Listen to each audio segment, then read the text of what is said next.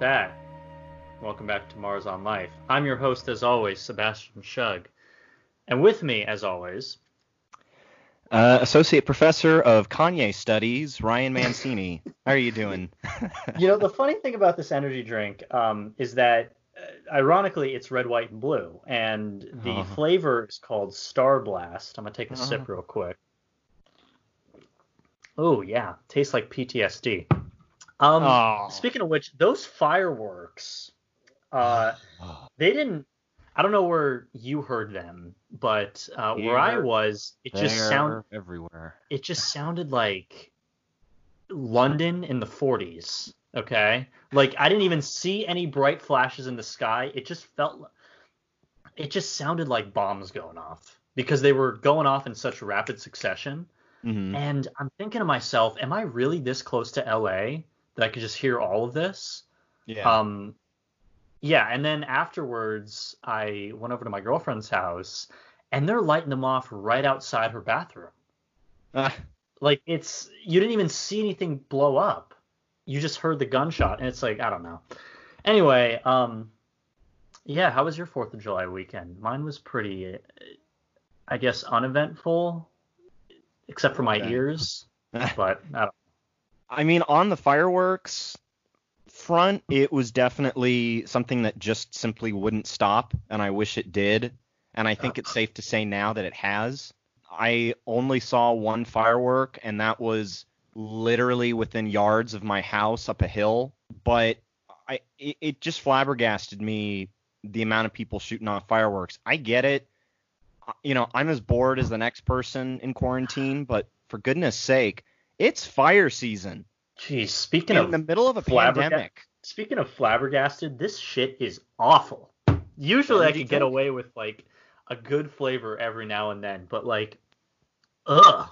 What what are the flavors of it? Is it like okay, so like they're energy drinks don't usually have the flavor listed. It's some sort of you know asinine name that is supposed to describe what the flavor is. yeah. But when you look at something like Blue Raz, there's really only one thing that it could be.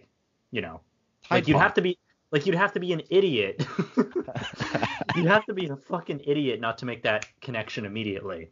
right. But when you have something like Star Blast, Sour Worm, um, Sour worm. Uh, Red, Red October, fucking Red Scare, I don't know.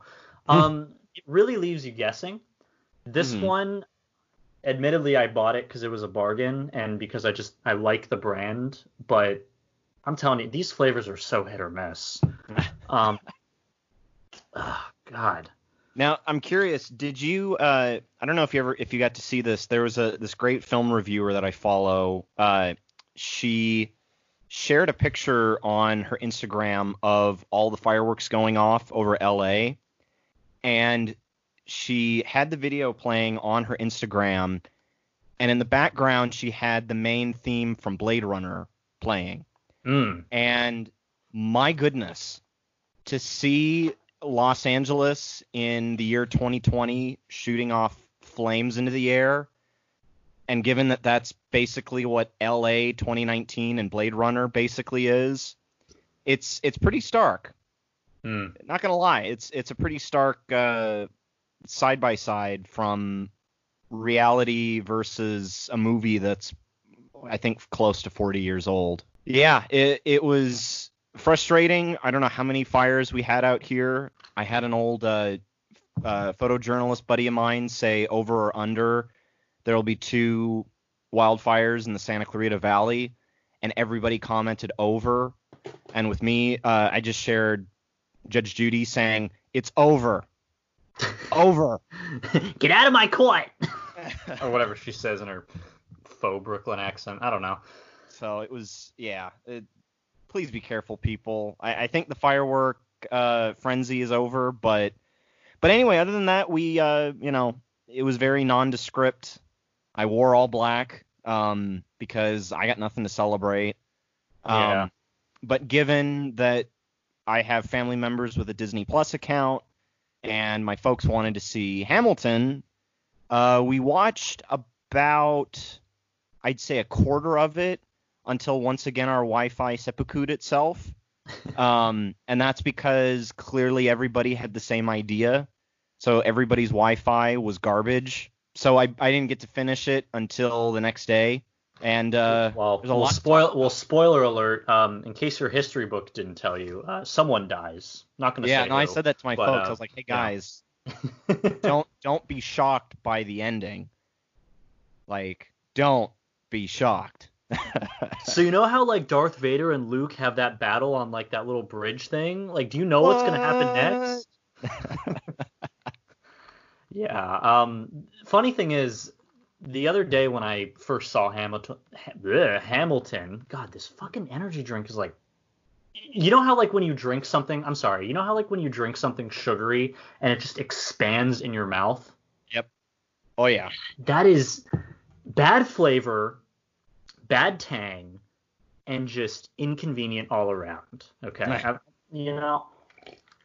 But like I was saying, the last time I watched Hamilton, which was a few days ago, Mhm. was actually the first time I watched Hamilton. Now keep in mind, I'm not going to say like you can't get exactly the same experience as if you were to just listen to the soundtrack because it's a musical. It's kind of what it's made up of.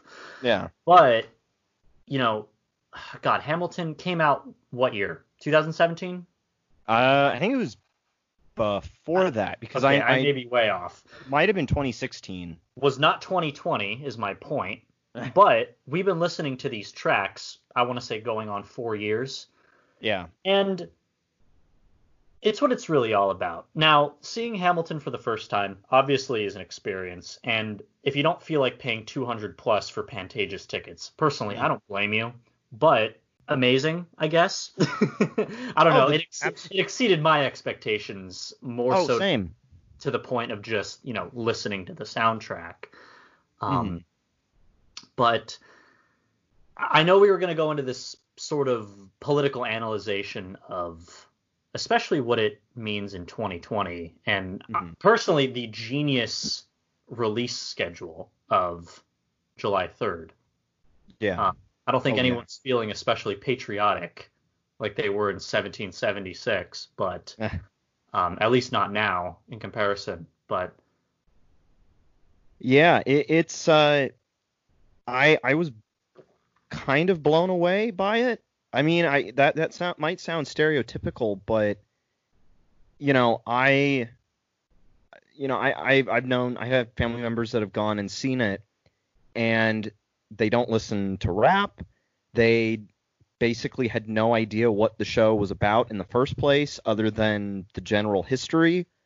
And so for me getting into this, I I knew what to expect in regards to the caliber of the music as well as you know how much how much it was going to lay into these very essential characters within the framework of the founding of America with Hamilton at the forefront obviously and I think I was taken a, I was taken aback by not only because first off the music was great.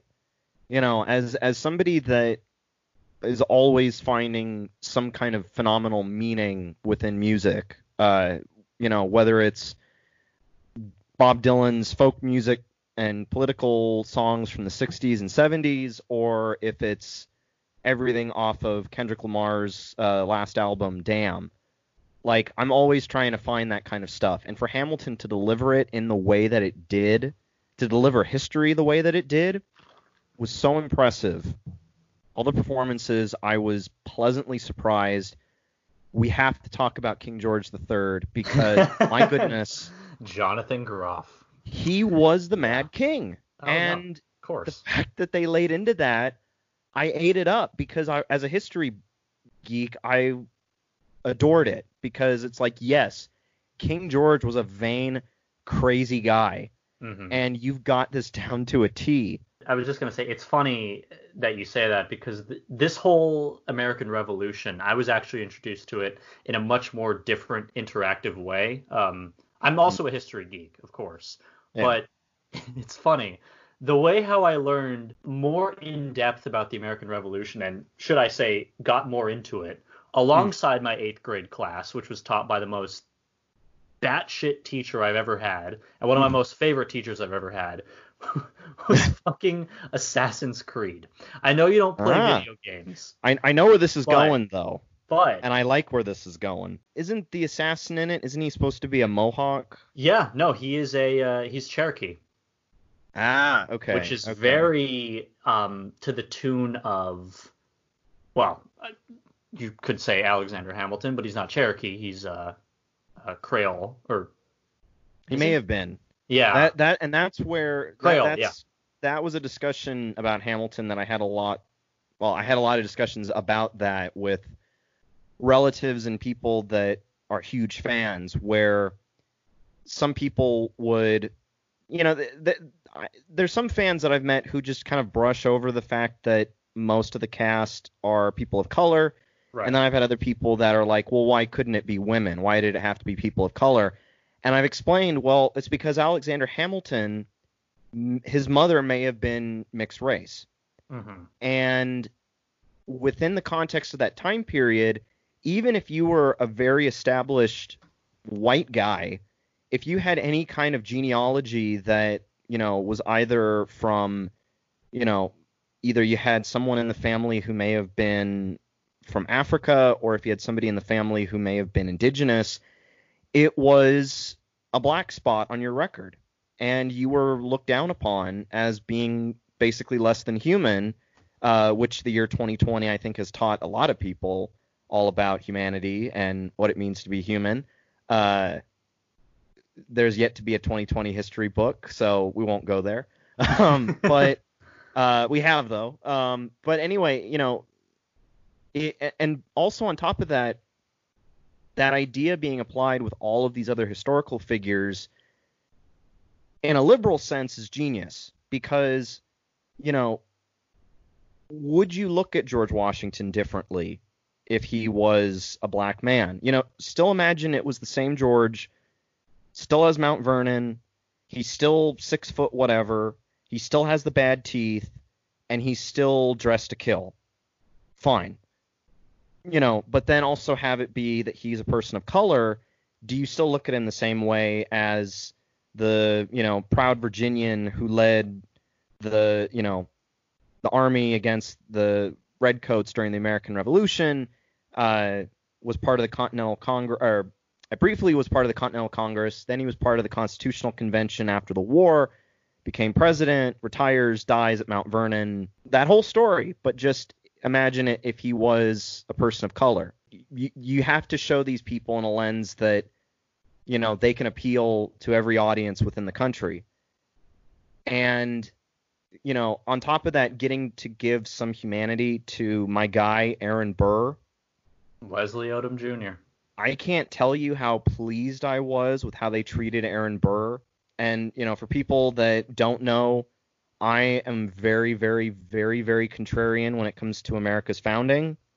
There's very few of our founding fathers that I have any tolerance for, let alone respect or admiration for. hmm um, and quite a few of them I have I have more than respect for. I I, I do admire, um, namely John Adams. Uh, he became our second president. He was one of our diplomats for several years. Our first vice president, uh, wonderfully played by Paul Giamatti in the HBO series, which check that out. They really Um, gave him the business in Hamilton, though. They just didn't even Uh, show him. Number one. yeah. Um, Oh, he's- yeah. and that's and that's my other thing is that a lot of the people I like from that era are persona non grata, like John Adams, like Aaron Burr, like Mhm. Thomas Paine. Um, and Thomas Paine wasn't even in there, and one could argue he's he's a more pivotal figure in history than Hamilton was. right. Um, and and of course Benjamin Franklin was no, nowhere to be seen, which was a little regretful, but And Oh, they well. referenced him. Yeah. and how they handled Jefferson, I I still think they could have leaned in on the criticism that he so rightfully deserves, especially in regards to um him and Sally Hemings. Which- And not being in debt, or should I say being in debt throughout his Well, presidency. I mean, again, the, the the performance had to stop somewhere, and yeah. I know that they couldn't encapsulate every single minute detail um, to the T. again, I, I can't ask Miranda what he was thinking. You can't ask what he was thinking. There's a lot of speculation in the air what Hmm. every single minuscule detail means, right down to the last scream that Eliza showcased Yes. at the end. Okay. Yes. People are making these. I, I want to call them conspiracy theories, but I know that that has a negative connotation. But more so the "what were they thinking" kind of thing. Yeah. Um, again, the great part about any sort of artistic medium is that it's never finished, it's abandoned. And the same way that I wouldn't ask why she screamed is the same reason why I wouldn't ask what Bill Murray said to Scarlett Johansson at the end of uh, hmm uh, God, what was that movie? Uh, Lost in Translation. Lost in Translation, or if the top falls down in Inception, or what was inside the briefcase in Pulp Fiction. Okay, or you what? know, or what the hell species was Yoda anyhow? we don't need deliberate answers for everything.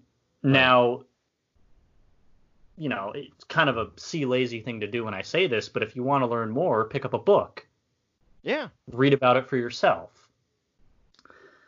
With Aaron Burr, though, it, this is this is kind of the contrarian opinion that I had that I was sort of muddling over since I watched it while I was at work today, and I really just had to put pen to paper when really what he means to the audience in in contrast to Alexander Hamilton. hmm Now, when you, for those of you who haven't seen the performance, first of all, what are you doing? Um, you have this sense of camaraderie turned rivalry turned jealousy turned bitter hatred for one another uh, as the performance progresses, right? hmm And as you know, dare I say, as much as someone would very much like to look at Miranda's portrayal of Hamilton and think, that's who I want to be throughout life. I want to be the guy who makes stuff happen. Sort of the unfortunate reality of that is, in his portrayal, is that it, it really is a pipe dream. Okay, there's a million things that he hasn't done, granted, just as much as we as audience members like to think that there's one life, we shouldn't waste it and we start to kind of feel this sense of jealousy towards him as well. hmm And it really starts to personify who Aaron Burr is. Okay.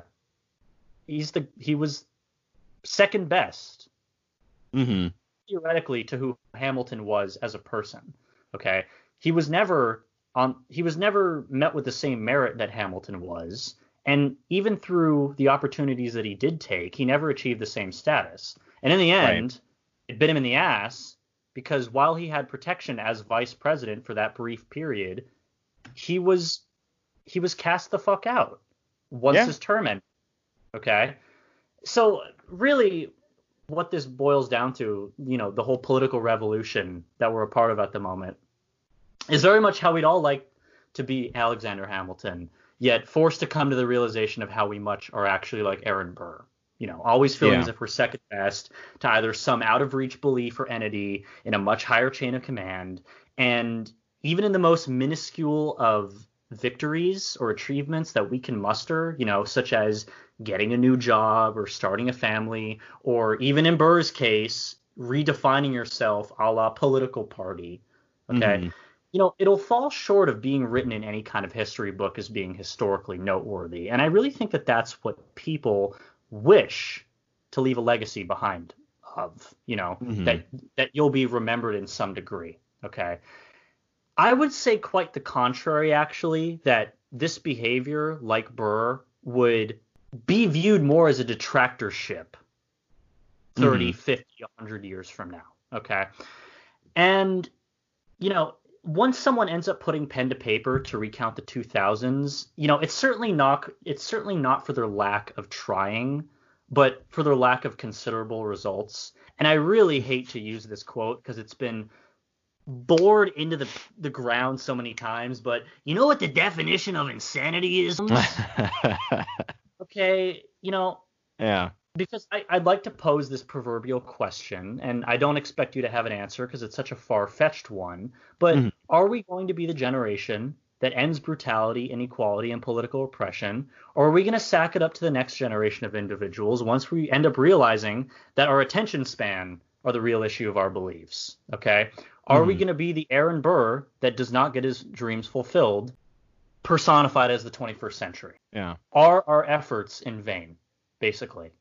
Mm-hmm. And no one wants to say no to this question because nobody wants to be that guy who just gives up. But then right. again, no one wants to say yes and have these expectations placed upon them when they eventually kick the bucket and they finally figure out that hey, I didn't achieve what I thought I would, and now I'm gonna die, um, fucking unfulfilled. Okay. I mean, it's it's a very Aaron Burr sort of question. He was someone who had a very tangible grasp on the world and what it was around him, but he had no way of really expressing that. It's like Hamilton said, you know, Burr doesn't have beliefs, and whether or not he's doing this out of jealousy of me or wanting to rise above his station for the sole purpose of, well, let's be honest, me, because what mm-hmm. other one of one comparison is there? You know, well, Burr, it, it's fascinating because with Aaron Burr, he is. Uh, there's actually a, a, great biography that I've been tempted to buy uh, over the last couple of years uh, after I first really kind of got because I, I, I first I mean let's face it we've all heard about Aaron Burr since we were kids. Ever since we heard that got milk commercial where the guy peanut butter peanut oh, butter you oh you won the sweepstakes. Who won? Aaron Burr! who shot yeah we've all seen we've known about that all of our lives but we're not taught anything about Aaron Burr because in the long run he's not that big of a figure. However he's pivotal in the direction he's pivotal in regards to what direction our country was going circa 1800 because uh, cause I, I finally when I was start just starting to get into Gore Vidal's uh, prose and reading his novels and his essays, the very first book in his uh, I believe they're called Narratives of Empire, which are basically his novels about American history. Um, I'm sure you can guess what the second book is about, given that the title is Lincoln. Um, but the first book is, is it's called Burr, and it's looking back at the career of Aaron Burr around the 1830s, and it's regarding a fictional character that Vidal makes for the book. Um, where then it's this guy, this New York journalist who's trying to help Aaron Burr with a biography of himself, and you get to see American history through Aaron Burr's eyes, and it is now obviously Gore Vidal may have taken some liberties here and there, um, but well, with historical fiction, I mean, yeah, yeah, he looked at Aaron Burr as being the linchpin in how America was going to evolve into a new century because Aaron Burr, just like Jefferson, when they both got into the White House in 1800, uh, beginning in 1801, they both wanted to expand our borders. And Jefferson, of course, in the years to come, would acquire the Louisiana Purchase, and thus you'd have the Lewis and Clark expedition. Aaron Burr went out of his way to almost secretly form an alliance with Mexico in order to build a North American empire. And once this plot was discovered, he basically turned around to the government and said, Look, how is this any different from what Jefferson is doing with Louisiana? And, you know, you want to talk about a guy who, you know, wasn't in the room where it happened. Aaron Burr is that guy. You know, he he definitely was the guy that watched probably the the machinations of American history that have led us into mediocrity and monotony and inequality. He was not privy to that. Hamilton was, uh, as was Jefferson, as was James Madison, and Aaron Burr actually, uh, after both the duel with Hamilton and his attempt, uh, his quote unquote attempted treason, he no longer was vice president as of 1805, and that fell upon uh, a gentleman by the name of George Clinton, who I believe was from New York. Yeah, he was he was the governor of New York at that time. Um, now, the duel itself and what led up to it is where my problems with the show begin. Um, because obviously, and I think th- this is what I find actually kind of confusing with the show, and I don't know if you felt this way. Obviously, Hamilton's meant to be the hero. You know, he this is his show. It's all about him. But Right. He definitely does a few things here and there, whether it's with his, uh, you know, mat- whether it's matters of sex or whether it's matters of government. He does a few things that are, by today's standards, kind of sketchy.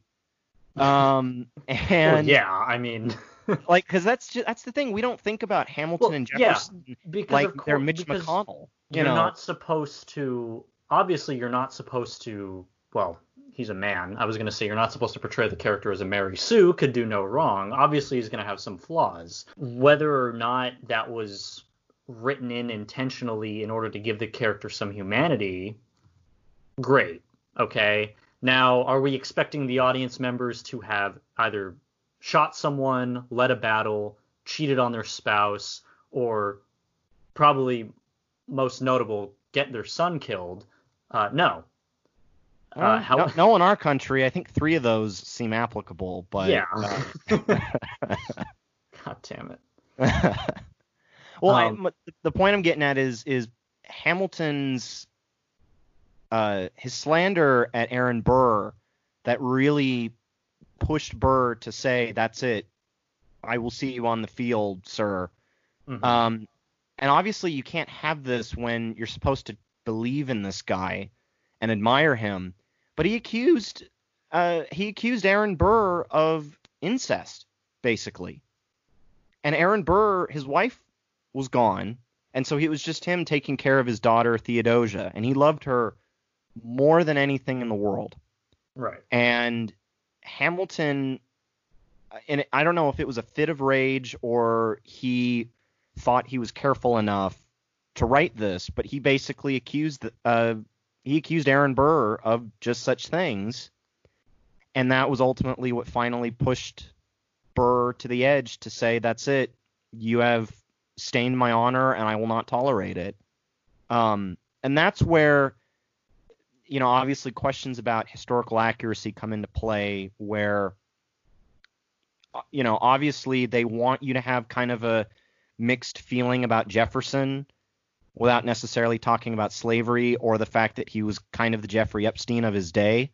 Uh, and listeners, if you don't believe me, just check how old Sally Hemings was uh, when her quote unquote relationship with Jefferson began. I, I, I can't look at the man the same way any, ever again. Obviously, someone could ask me, well, Ryan, how can you be okay with some of the historical inaccuracies in Bohemian Rhapsody versus uh, history being left out of Hamilton? And the reason for that is Bohemian Rhapsody isn't the basis of a pseudo religion. Hamilton kind of is. You know, in our country, we have deified just about everybody from our founding, except for a few notable names Aaron Burr, John Adams. Obviously, you need to have accountability with history. That's a no brainer.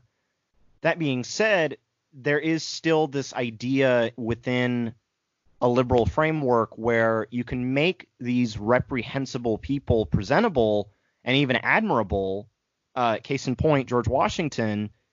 You watch you watch Hamilton, and if you ever had an ill will towards Washington, you probably might not after you watch Hamilton.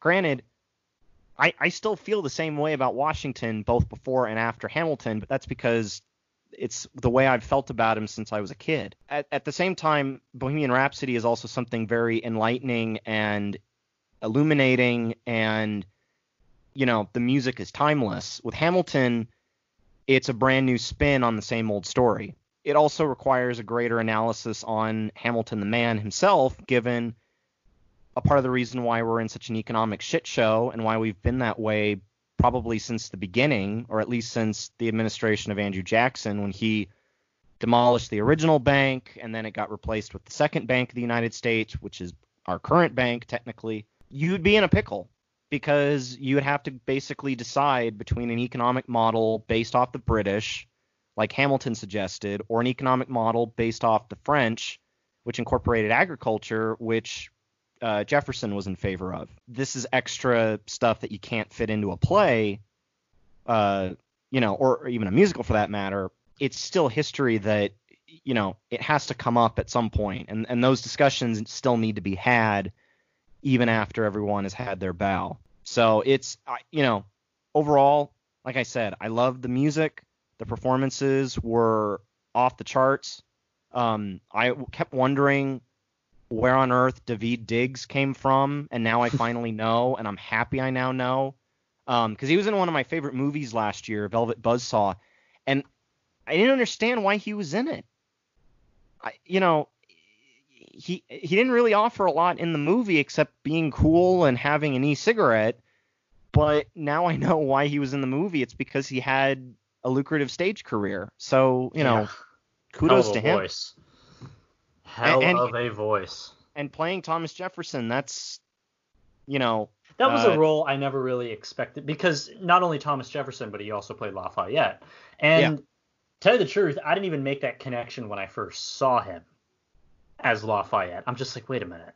It wasn't until um, I think I know who you're Laurens. talking. Laurens. Yeah, yeah, yeah, yeah, yeah, when yeah, yeah. Laurens, uh, the actor that played Laurens, name is forgetting me, appeared as uh, Philip Schuyler. I'm like, Right. Oh, this is the same guy. Okay. But when you but when you hear the soundtrack for the first time, you, you don't pick up on that. Okay. Yeah.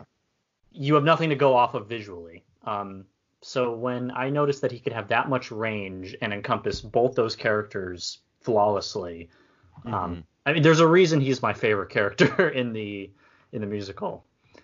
This was my first time hearing the music too, by the way. I had Oh, not man. heard. I, I mean, I had heard bits and pieces, but nothing stuck in my head. right. And it, you know, when I when I saw people, including people I know well, who knew the music and had either only seen it on Disney Plus the day before, or you know, had seen it on stage years ago, it just never registered. Why would you get that in that much into the music without having seen the show? And and now that I've seen the show, I mean, the music it it it builds a framework um, that I love. And I mean, I mean, it's hard to give the show an overall grade, uh, especially given that this was several different shows put together to make one performance for Disney Plus. Um, but it's it's worth watching for the sake of having a reasonable discussion on the founding of America and what those early what those early years showcased in regards to how does this new country move forward? Um and you know my folks and I were rewatching the Washington administration episode of John Adams and it's basically the boring version of Hamilton where you get to see these people just flat out say well we should have this model where it's a lot like this no, Mr. Jefferson, I think it should be more like this. And then you got Paul Giamatti basically in the corner with his cigar saying, you know, uh, well, well, Thomas, uh, you, you, you've, you've got the right ideas to exactly what you should do, uh, and you should just go forward with it. And I'll be damned anyway. Um, Uh, yeah. Um, I guess just to kind of briefly touch upon my point before we move on. I mean, Mhm. to me, when I when I see a musical of this caliber, and when I see really people trying to define themselves in a country that is also trying to define itself, in this case, in the 21st century, a country that's trying to rebrand itself in many Mhm. ways, you know, what legacy are you going to leave? Okay, a very open-ended question, but what are you going to do today that's going to affect 50 years from now tomorrow? Because I still stand by my point that a lot of what we perceive as humanitarian thoughts, actions, and ideals didn't necessarily stem from one wanting to do this for the greater good. And it's not to Yeah. say that it's not humanitarian in thought, it's just that I'd like to believe that someone's ingenuity was the result of one's own idea of hey i just want to be creative for the sake of doing so until it eventually over time becomes the norm of it's mm-hmm. what's supposed to do okay you don't think of you don't think of Mr. Rogers being mean or Bob Ross being angry by any stretch of the imagination because mm. that's not what you remember him by because that's not the legacy that they left. Okay. Yeah. So, you know, really, when I kind of gave my piece about how I perceived sort of the Aaron Burr mediocrity stance of modern day Americans, maybe perhaps them not doing enough, and that being personified within this performance, I look at it as a call to action. Okay. Yeah. Do you want to be the Alexander Hamilton who, while not completely fulfilled with how he spent his life, because again, there's a million things he didn't do, mm-hmm. or do you do you want to be second best? Okay. Do you want to be the Aaron Burr that lives his life in, albeit jealousy for the most part? A lot of songs are of him wishing he was like Hamilton. Okay. Right you know, are you going to wish and hope and pray that things turn out in such a way that you are revered, or hmm. are you going to just sit idly by? And Burr, and I think that's the beauty too of Burr is that, and this is where I have great admiration for him. At least, and mind you, I say this more so outside of Hamilton, although you do see you do see sprinklings of this within the show. Aaron Burr was someone who was ready to call out hypocrisy when he saw it. Oh, very and, much so. It's just that he wasn't given the time of day like Hamilton was. Oh no. Okay? Well, it, and well, that, back then, if you were a Virginian or a yeah. New Yorker, you had class and you had clout. Burr, yeah, he was from New York, but he was still climbing that ladder. Yeah. Hamilton already had a seat at the table from his war days.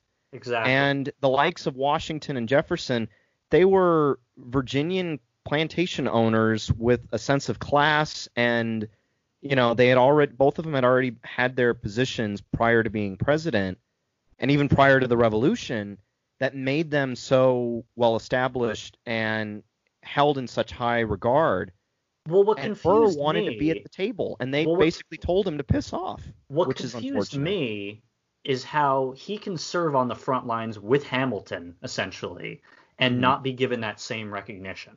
Okay. Right. Even to the point of him switching parties um, to Democratic Republican, he still is kind of shat on in many ways.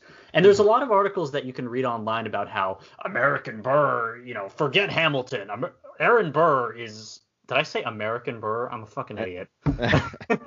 Aaron Burr is the real hero who we should be looking to. And I'm like, you know, as someone who likes to root for the underdog, which admittedly I feel Aaron Burr very much was in comparison to Hamilton, a lot and of people still is. Yeah, a lot of people would say, "Oh, well, Hamilton's the underdog." Okay, in comparison to who? Washington, Jefferson, Madison. Okay, granted, but you know, here's a guy who honestly had ideals that you could genuinely shake a stick at. To add further insult to injury, his ideals were then taken from Hamilton of talking less, smiling more, and really not, you know, being silent when need be. Mm-hmm. And Hamilton's the one that gets the recognition. I'm like, yep. buddy, that wasn't even fucking yours. Okay. Mm-hmm. So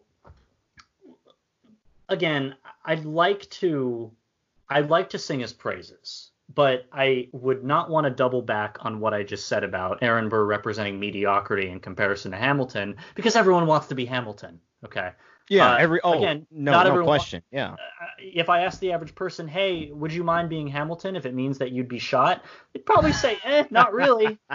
okay. They they'd much rather want to be the one shooting on the other side of the gun. But um. Well, Burr also. Yeah. Before we move on to the next subject, I, I, I, this is also something else that I thought was just fascinating with uh, with Gore Vidal's novel about Burr, which is Burr relished, at least in the 1830s, he was kind of relishing in being this unliked person in American society, but at the same time, he still held this reputation for being there since the beginning Well, he couldn't And- be both. He couldn't be the contrarian type and have a seat at the table too, which well, was he he didn't which hold was- any yeah. office except be vice president, which, by the way, back then was literally the absolute worst job in America. John Adams hated being vice president. He was like, "This is the worst torture known to man." right. And by the way, Jefferson hated it all the same. He despised being vice president. right. Uh, it you know, and I think with Burr now, and this is the other fun fact with Burr that I have to mention because it keeps coming up every time I look into Aaron Burr with friends because they keep reminding me this. So Aaron Burr got uh, he remarried in the 1830s, I believe, and he was already in his like late 70s, and he married a New York socialite. She decided to divorce him and guess who she asked to be her lawyer uh, for the divorce proceedings? Alexander Hamilton Jr. Like, yeah, there's a problem. damn. I mean, that's. I mean, he's got balls. He really does. Oh yeah. oh, I mean, it's. And and by the way, there were rumors that Aaron Burr was the illegitimate father of uh, our eighth president, Martin Van Buren. Uh, Mm. Fun fact. Uh, not substantiated, but just just a fun little thing to throw out there. Um, so yeah, you know, I I mean, I think we can safely say that we recommend it. Um, just know that if you're if you're a uh, if you're a card carrying DSA member and you watch it, I know you're gonna have a lot of questions and a lot of problems, and that's okay. Feel free to reach out to your comrades. Uh, it'll make you feel better. Um, so well, now, on- that note, God, this is such, such a fucking joke joke of a topic. But uh, if we were on wanna- stage right now, I'd be giving a Shakespearean aside about why you're you sound flummoxed. well, I want to rip into this topic as much as you do. Um, so as Phil DeFranco say, let's just jump into it, okay? so, um, in case you didn't know that Wikipedia was a thing, I have the biography of a certain someone here um, that has really insane um, ambition, uh, insane to the point of lunacy.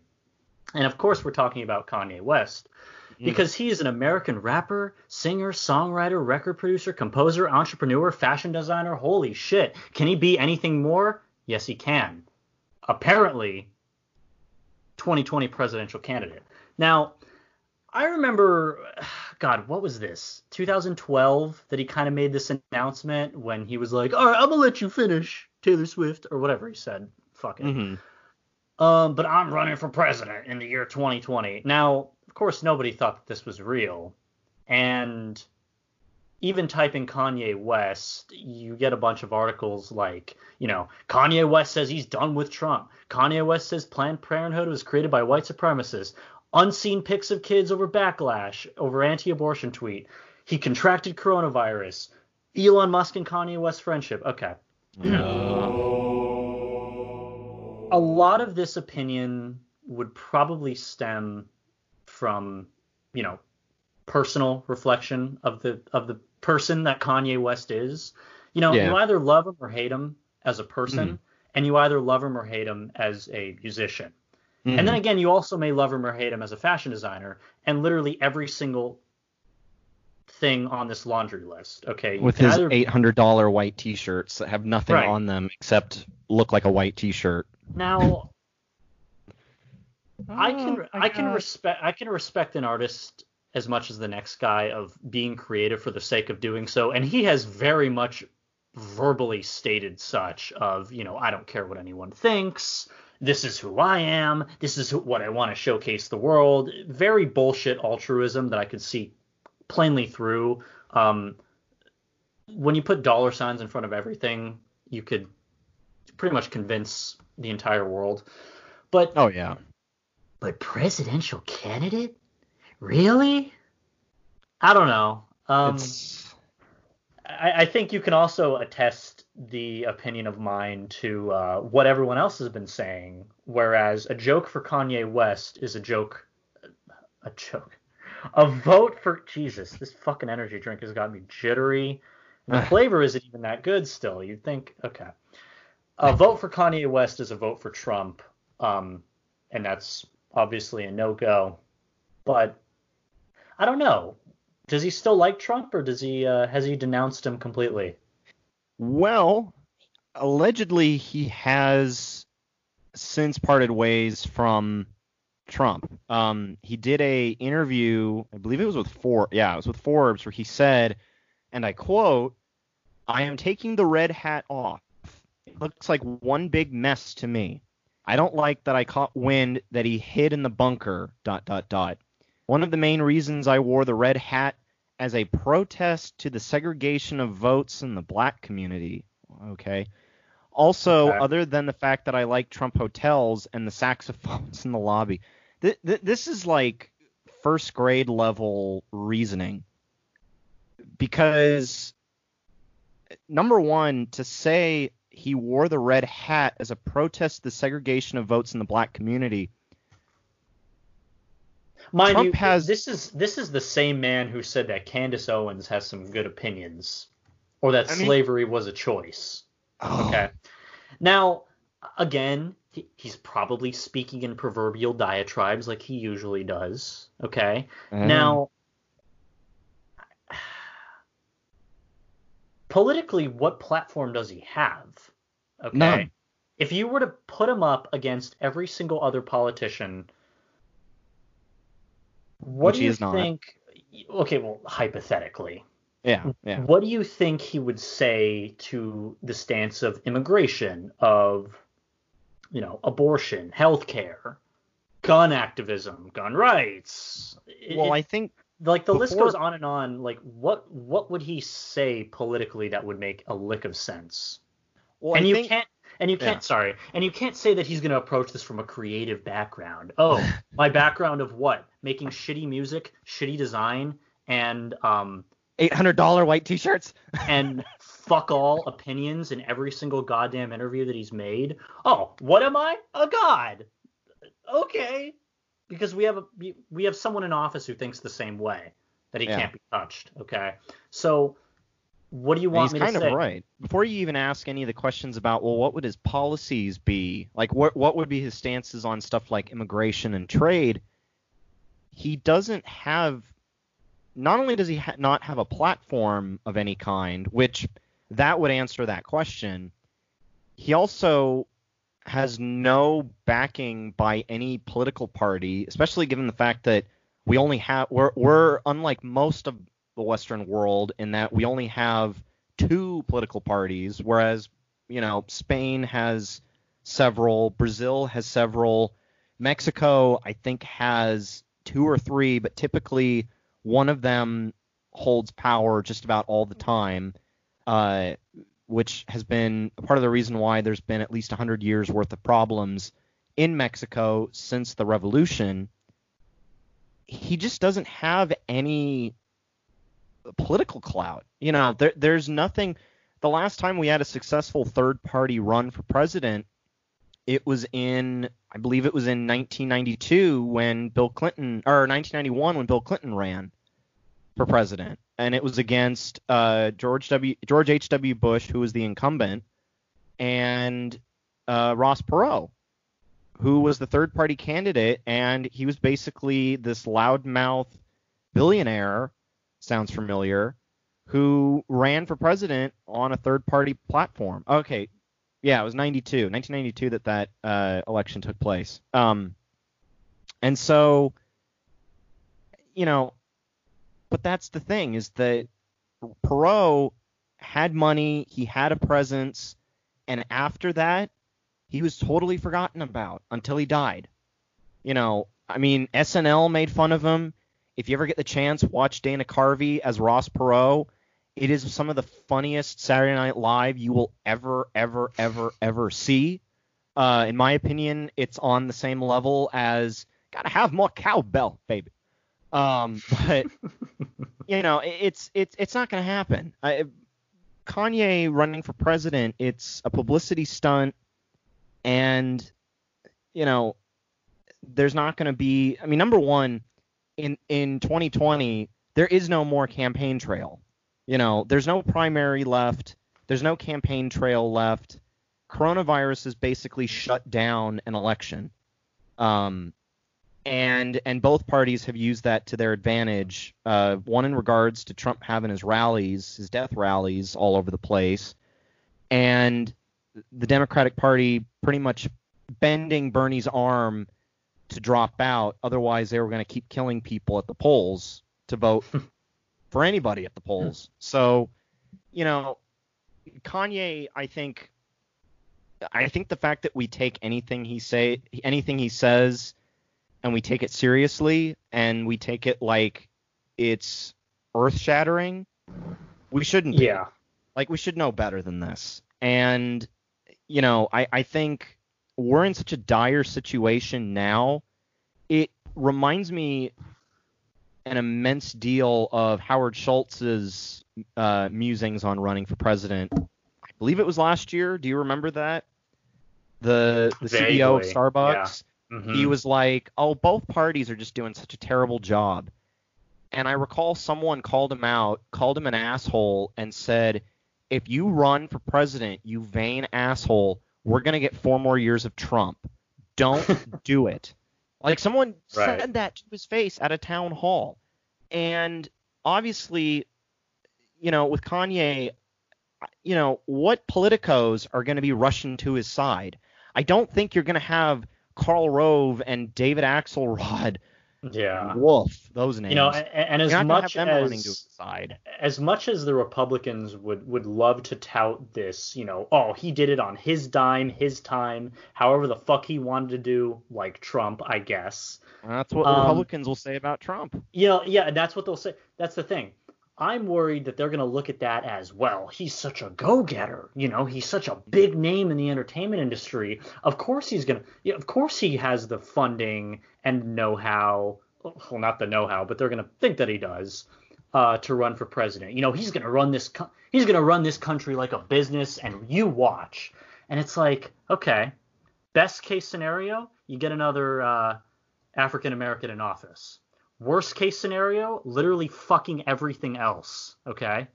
Well, I mean, that, and I think that's what's problematic right now is Biden is all we got, and as much as that Yeah. sucks, like let's face it, he's gonna let Fauci do his own thing. He's gonna let Mhm. Fauci practically run the country in regards to coronavirus.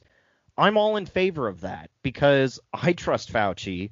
You know, has he been wrong on some of his modeling?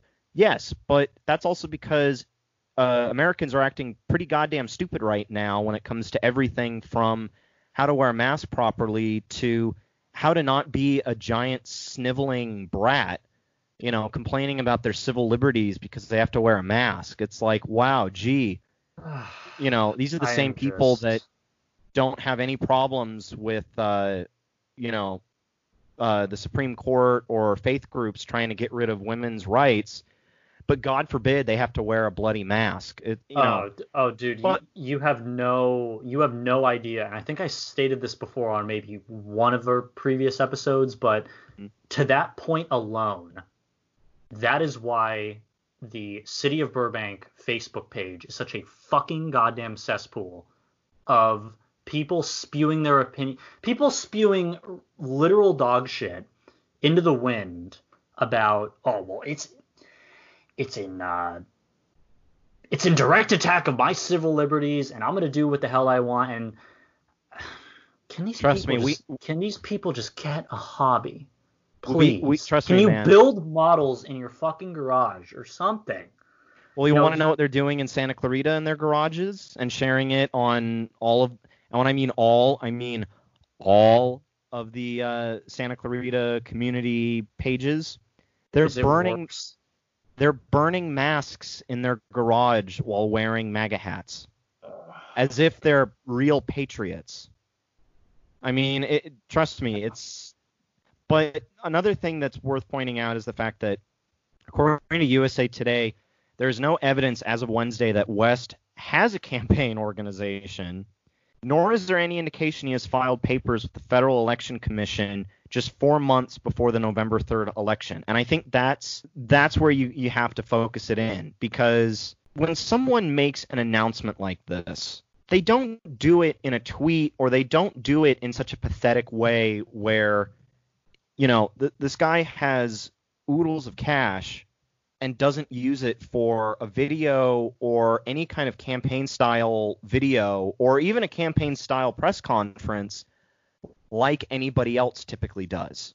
You know, whether we're talking Trump when he announced he was running back in 2015 or whether it was all the free media attention that Biden got for like 3 months before he even announced he was running. You know, if you were listening to the media, you would have thought my beloved media, you would have thought Biden was not only the only candidate, but you would have thought he was the front runner. And he wasn't even a freaking candidate yet. And ironically, now because of COVID, I have a bad feeling people are forgetting who Joe Biden even is.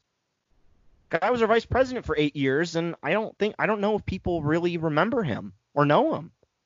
And that's what terrifies me thinking about November is that people hate Trump and they're mad but yeah, so is it their reaction? They're well, they're reactionary to such a point that they want him out of office, and literally anyone will do at this point. Um, and Joe Biden is the best person for the job. I mean, not the best person for the job in any sense of the imagination, but it, it's not Trump. We've allowed our political demons to let this happen, and now we're at hell's doorstep, and we can't go back. Nope. You know, we can't we can't get uh, Elizabeth Warren, Miss I can't win a primary to save my campaign. We can't get her back. You know, Bernie Bernie dropped because the party was going to keep going with primaries and risking Democratic voters' lives right. just so Biden could be the front runner and the nominee. Mm-hmm. So, you know, it's it's sad and it's devastating, but look at everything else that's going on right now. Yeah. I mean, you want to talk? You know, you want to talk about lesser of two evils? This is it. And I genuinely believe this. I've heard some rumblings out of uh, Biden land that he may not want to be president for very long. Mm. He may be like, uh, uh, like one, like four, one of my four year one and done kind of thing. Yeah, he he mm. might do what one of my least favorite presidents, John, uh, excuse me, uh, James Polk did, where he'll run he'll run, become president, serve for four years, oversee uh, whatever that needs to be fixed within our country and our government, and then pass it along to his VP.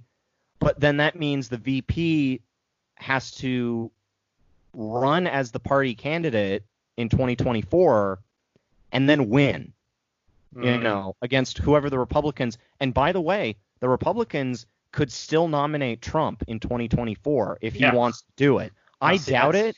Yeah. Because why do you think he's so happy being president again all of a sudden? It's because they're letting him have rallies. Exactly. You know. No, exactly. Um. Anyway, back to Kanye. Um. Mm. damn it. Look, regardless of how you personally perceive his music, fashion, and entertainment persona to be, this is our opinion and like i said many episodes ago you know don't crucify us for our own opinion of the man. Um, he's had some shitty opinions in the past and like supporting paper, trump. Yeah but look on paper if you want to say shit like well if you want to stand by um, chance the rapper in stating that you know simply put in his words black people don't have to be democrats alluding to the fact that oh yeah they could believe whatever they want. Yeah, on paper, that is a very true thing to say. Okay, I wouldn't necessarily say it in the way Kanye has been with the with the level of rhetoric that espouses himself on his Twitter. Um, but yeah, I, I don't see I don't see this hot-headed persona mm-hmm. effectively replacing Trump for the better. Okay. I mean, do you think that it's too much for a moment like this? Like, like, do you think that Well, look, between and- COVID and the fact that we're going through probably the biggest, you know, movement in American history, do you think he just had like this ephemeral thought of, well, I could be president since all these people are up and out in the streets, and it's like, yeah, but they're average Joes. well, here's the You're thing. Kanye the West. Average, the The president Joe, isn't an average Joe. No, no, no, no. But that's the thing. The average Joe that Kanye panders to, that I would say every single pre- every single presidential candidate has pandered to since 2016, when this whole powder keg exploded, appeals to the average Joe to some degree of this guy can save me. This man or woman, this presidential candidate, can theoretically save me. Okay. Mm. They can think for me, in essence. So if without any semblance of objectivity, this political candidate can vouch for me, can justify my actions, can justify myself burning the masks and wearing the MAGA hats, you know, and I won't have to answer to anything. I can just say fake news all day on Facebook, like every single other goddamn City of Burbank Facebook attendee Or Okay. City of Santa Clarita. or City of Santa Clarita, okay? You get those in fourfold. the average Joe does not want to think. Okay, and is it their Mhm. fault? No, they were raised in the 50s, 60s, and would like to believe anything that isn't MASH or fucking Seinfeld on TV. Okay, because the news is all that they watch. Yeah. Now, Fox News. Fox, yeah. For some Um, people. Well, no, no, no. Left, right, center, or sideways, the people would like to believe that a presidential candidate or a president can save their life. Okay, yes. Yes. that is dangerous. Oh yeah.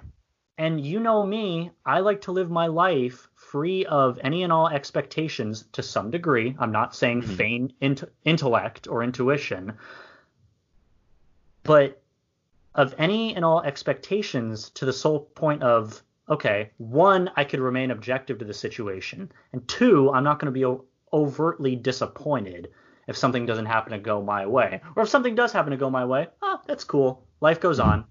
Either Mhm. way.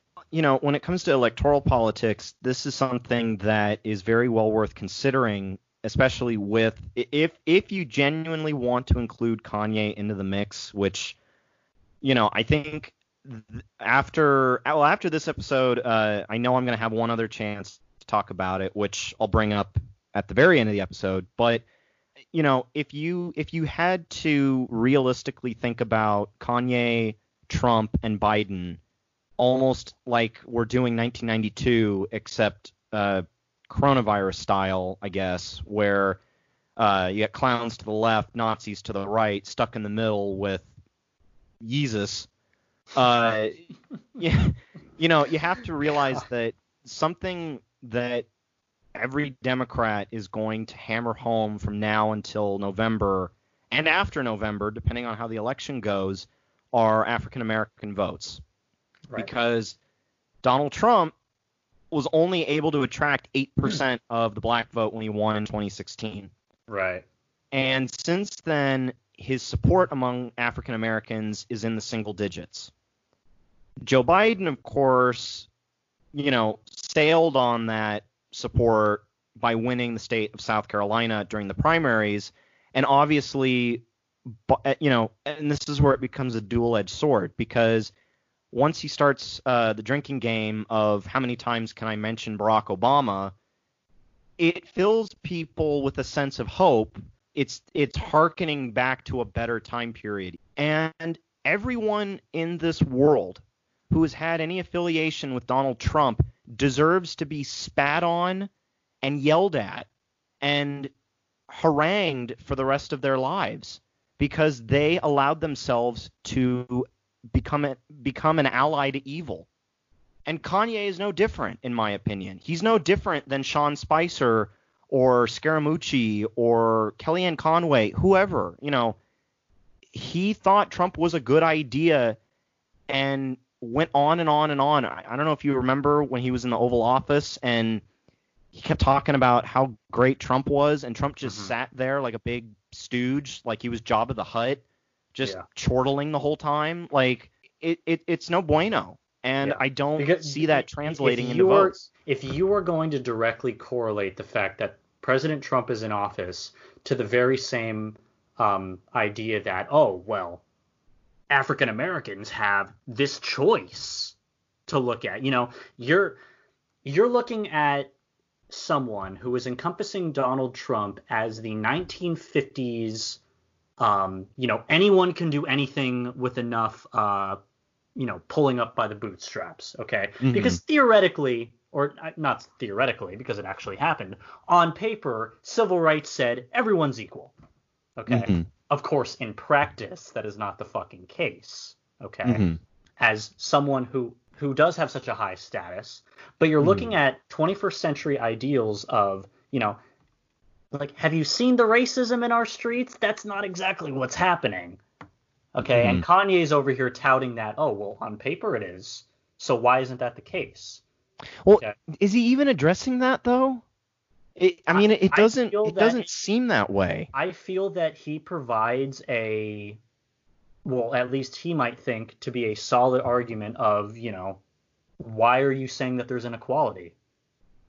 Of course I also forgot to- I also forgot to mention the fact that he plans to run as a member of the quote unquote birthday party. Oh, get the fuck out of here. And and and, by, and this is right. What is I- that? mean, it, he could he could easily, you know, he could easily portray himself as having a maybe not solid head on his shoulders, but at least ground in reality if he just sided with the Republican Party. What is this Well- new party? Well, it, it's it's just baffling too because I'm rereading that that quote that I read to you earlier, where at one point he says, "It looks like one big mess to me. I don't like that I caught wind that he hid in the bunker." Oh. Well, I'm sorry, Kanye. I didn't know that Trump hiding in the bunker pissed you off more than the murder of George Floyd did. You know, I, I mean, it, it it's it's so aggravating because it doesn't speak truth to what is happening in this moment. No, and conservative pundits like, uh, um, actually, I think Candace Owens made a statement about this, but in general, conservative pundits would rather paint the picture that George Floyd was X, Y, Z, all negative, than who he really was in order to justify it. Well, and Candace Owens, you know, couldn't even spell, uh, you know, apartheid, you know, without even realizing there's an H in there. I mean, she she doesn't get it. You know, Uh, th- this is this is the same gal who would have fit in at my high school saying things about uh, speaking di- diatribes about how effective of a leader Hitler was. You are encompassing No, Miss Owens. every single fucking poli sci contrarian. Well, to play devil's advocate, fuck your devil's advocate. Okay, go shave and have a shower. Christ's sake. exactly. Well, and and and to boot, you know, how can how can Kanye hide his support for Trump? He made it so damn public. Yeah. You know, he even said the uh, in two, in 2018 the rapper called Trump his brother. This is from a USA Today story. You don't have to agree with Trump, but the mob can't make me not love him.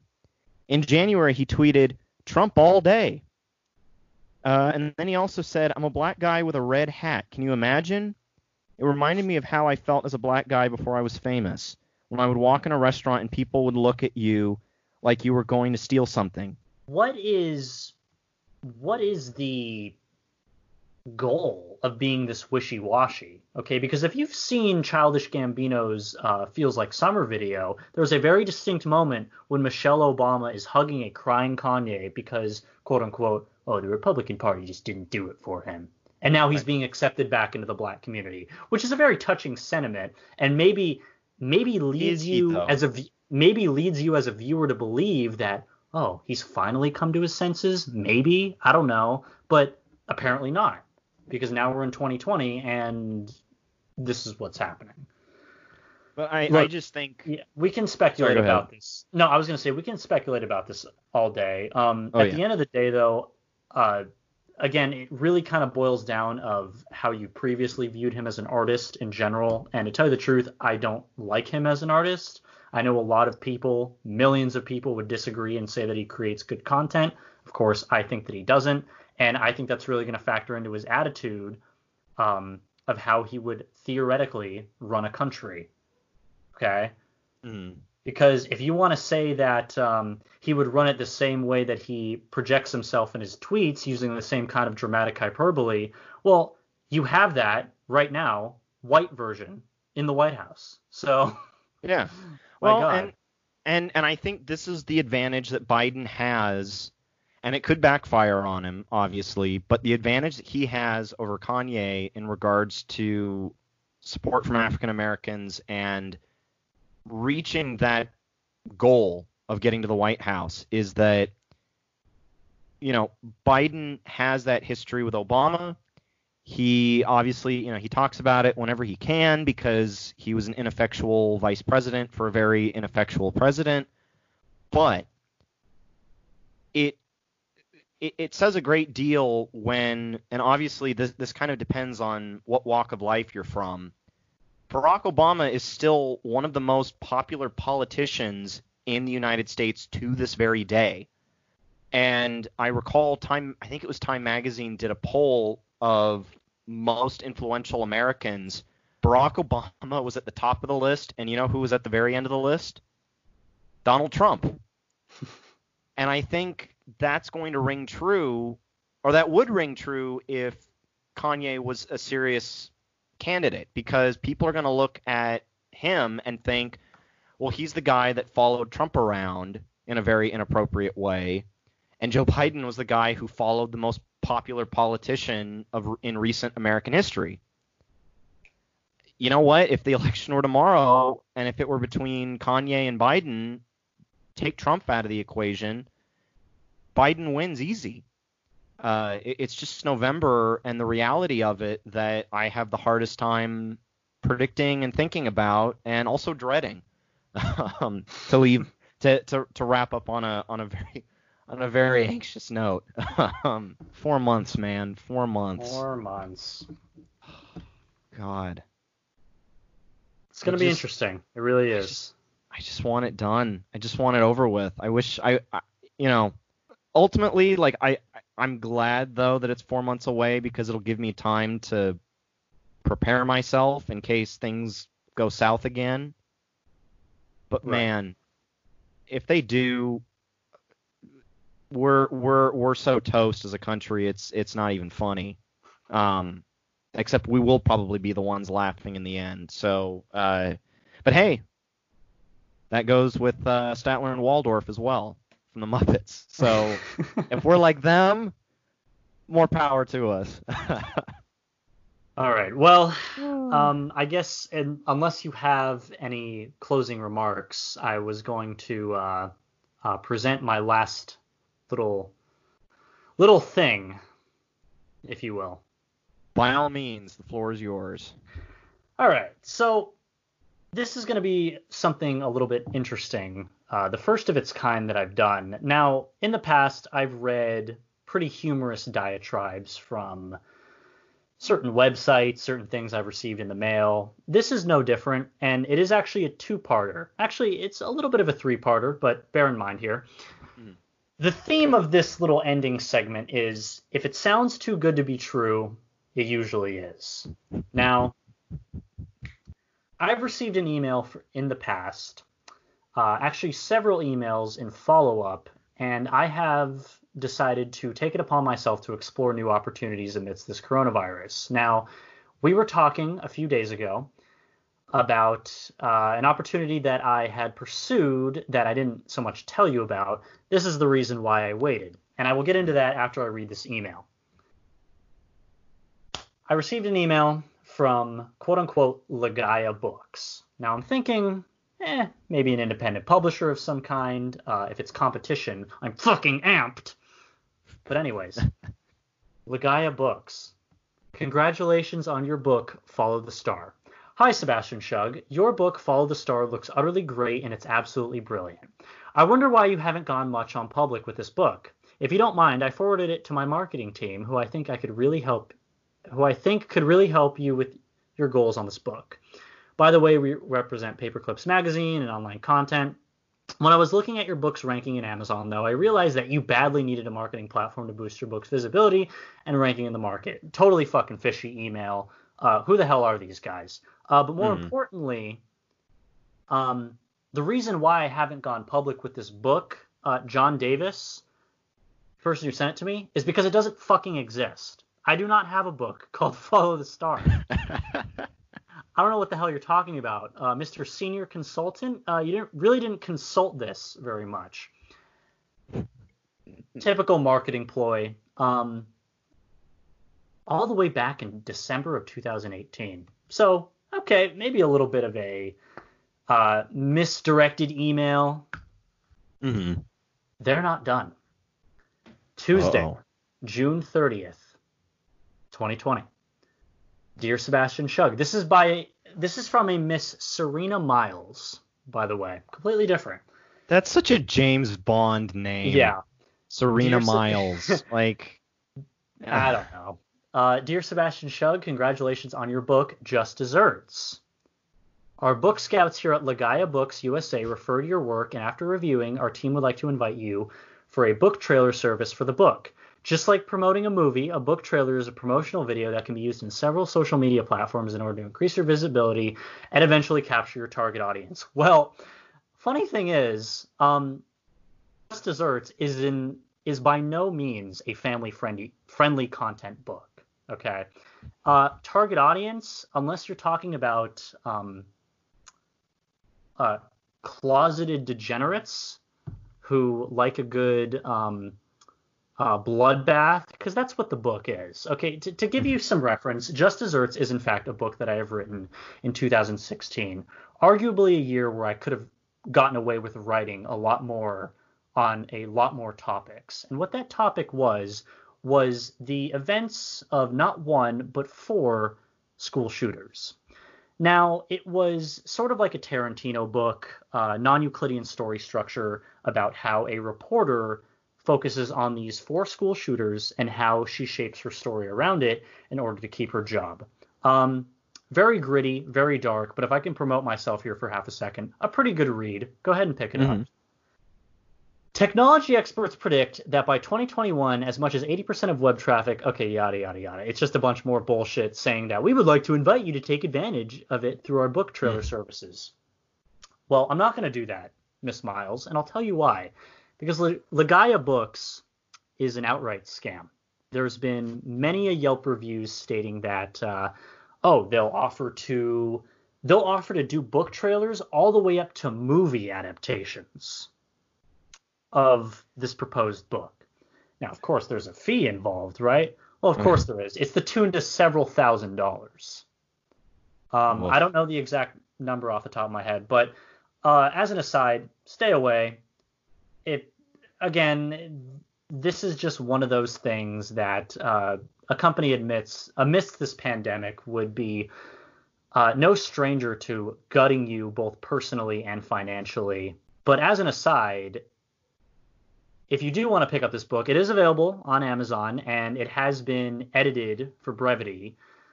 Uh, not edited for content because, uh, truth be told, if if someone really wanted to edit someone's work uh, to match the times, they would have fucking painted over the Sistine Chapel ages ago. Hmm. To continue, the opportunity that I pursued was a bit far fetched to some degree. Uh, it was actually a talent agency. Mhm. Completely out of left field. You might think, Sebastian, why the hell would you ever want to get involved with something not literary? Well, it seemed interesting, and so I decided to pursue it. Of course, I'm not going to name the name, uh, but I had a hell of an experience, let's just say. Uh, I was Mhm. invited into a Zoom call, and this is just sort of to capture the scene. Invited into the Zoom call, about 60 people there. It was a casting call, typical, and it was essentially Oh. a cold reading. How I would, you know, theoretically perform on and off camera. Uh, keep in mind this is film, print, and actually no, film and print. I would say both moving media and non-moving media. Mhm. I thought I was a shoe in. I got a call back. until I was met with the tune of $900 for a seven week course. Whoa. Really? Now, refresh my memory here, uh, Miss So and so interviewer. Of course, I'm not going to say her name, but I thought I was good enough for a callback to start immediately. Okay. I realize that you're just not going to pick some average Joe off the side of the street, but with if you can recognize considerable talent, why would you need to nickel and dime me? Okay. So I'm going to do something that I've never done on this show, and I'm going to do it live. I have typed up an email that I'm going to send back because I have not I have yet to respond to um, the uh, the interviewer or should I say casting director. So I'm going to read it for you, and it sounds very corporate, but I hope you can um, tell. I hope you can uh, pull out the hints of passive aggressiveness in my speech here. Dear Redacted, this is Sebastian Schug of Sebastian Schug Publishing, following up with you regarding our most recent conversation of the seven week course for Redacted Agency. After careful consideration, I will unfortunately have to suspend my interest in the pursuit of becoming a print, film, and talent model for a plethora of reasons, a small majority of which stems from financial circumstances, while the latter of which results solely out of personal principle. Forgive me for stating the following in the manner of which I do, and by no means do I wish to offend or elicit any form of negative response. But I was under the impression that following my cold reading that I was suitable for having representation based on the effectiveness of my speaking capabilities.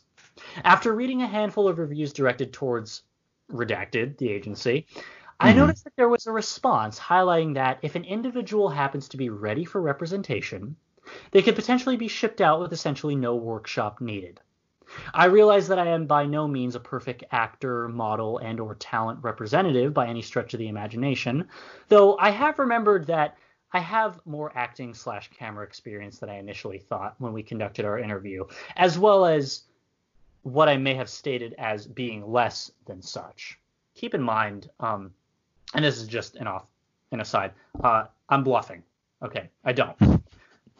But if I can convince them otherwise, who the hell cares? if that happens to factor into your decision, please feel free to let me know, and I would be more than happy to fill you in on the details. Regardless, if this is the case, I feel as I feel as if I am still a strong candidate, regardless of such.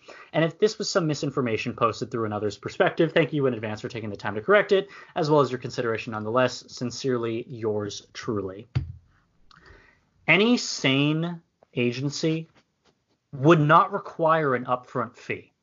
You can find this on fucking Google if you typed in if you typed in that question. Okay. Mm-hmm. I know to some nth degree that this is probably not as legitimate as uh, as they make it seem, you know. Mm. But uh, in the essence of me not having much to lose, you hear that mouse click? That's you sending me email. That's me sending the email. So we will see what happens. And I hope that next Wednesday we will have a follow up email to this because, in the essence of me wanting to expand further artistically, it's not that I'm shy of being in, fr- in front of the camera. Um, but if you're going to nickel and dime me, uh, go fuck yourself. And with that, where Well said. find you? Man, I, I I'm I'm like still absor- I'm still absorbing that because that was that's it just made me think about uh thinking back to the days of yore when we talked about American Dirt and how Jeanine Cummins received I want to say six or seven figures just to write the book.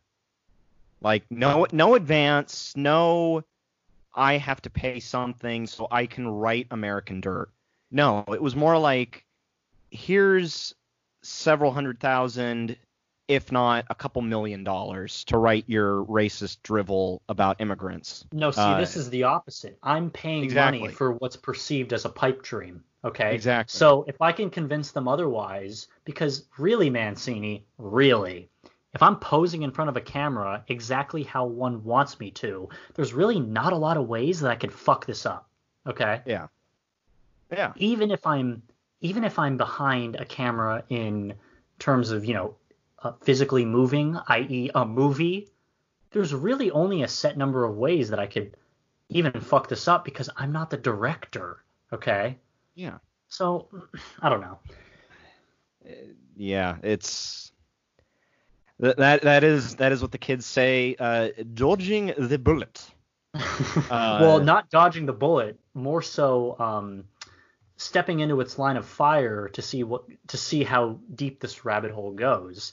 Uh, in the case of Hamilton, it didn't work out for him, but uh, I digress.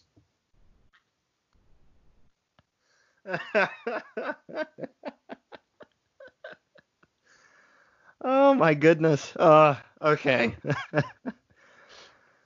okay. So to answer your question, um, where can the good people find me? Well, uh, everybody out there who has a Twitter account can find me on Twitter. Uh, I am on when I choose to because I hate being on Twitter.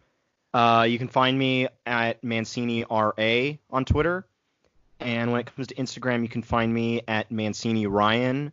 Uh, I've been sharing a lot more posts and uh, bringing attention to uh, both people and posts from some of the local groups in my area that are trying to exact the kinds of changes that we talked about last week with Amanda, and I'm continuing that.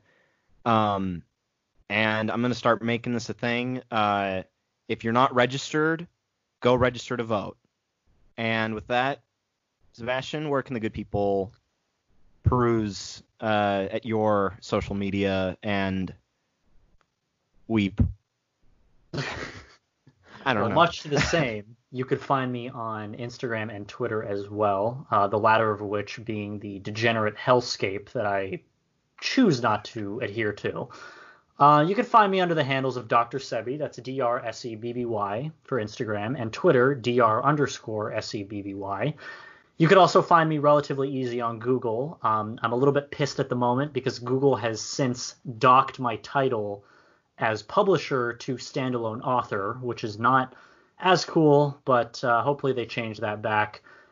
Feel free to send me a manuscript at Sebastian Schug Publishing through the email uh, at uh, S-E-B-O-I-B-O-O-K-A-C-C-T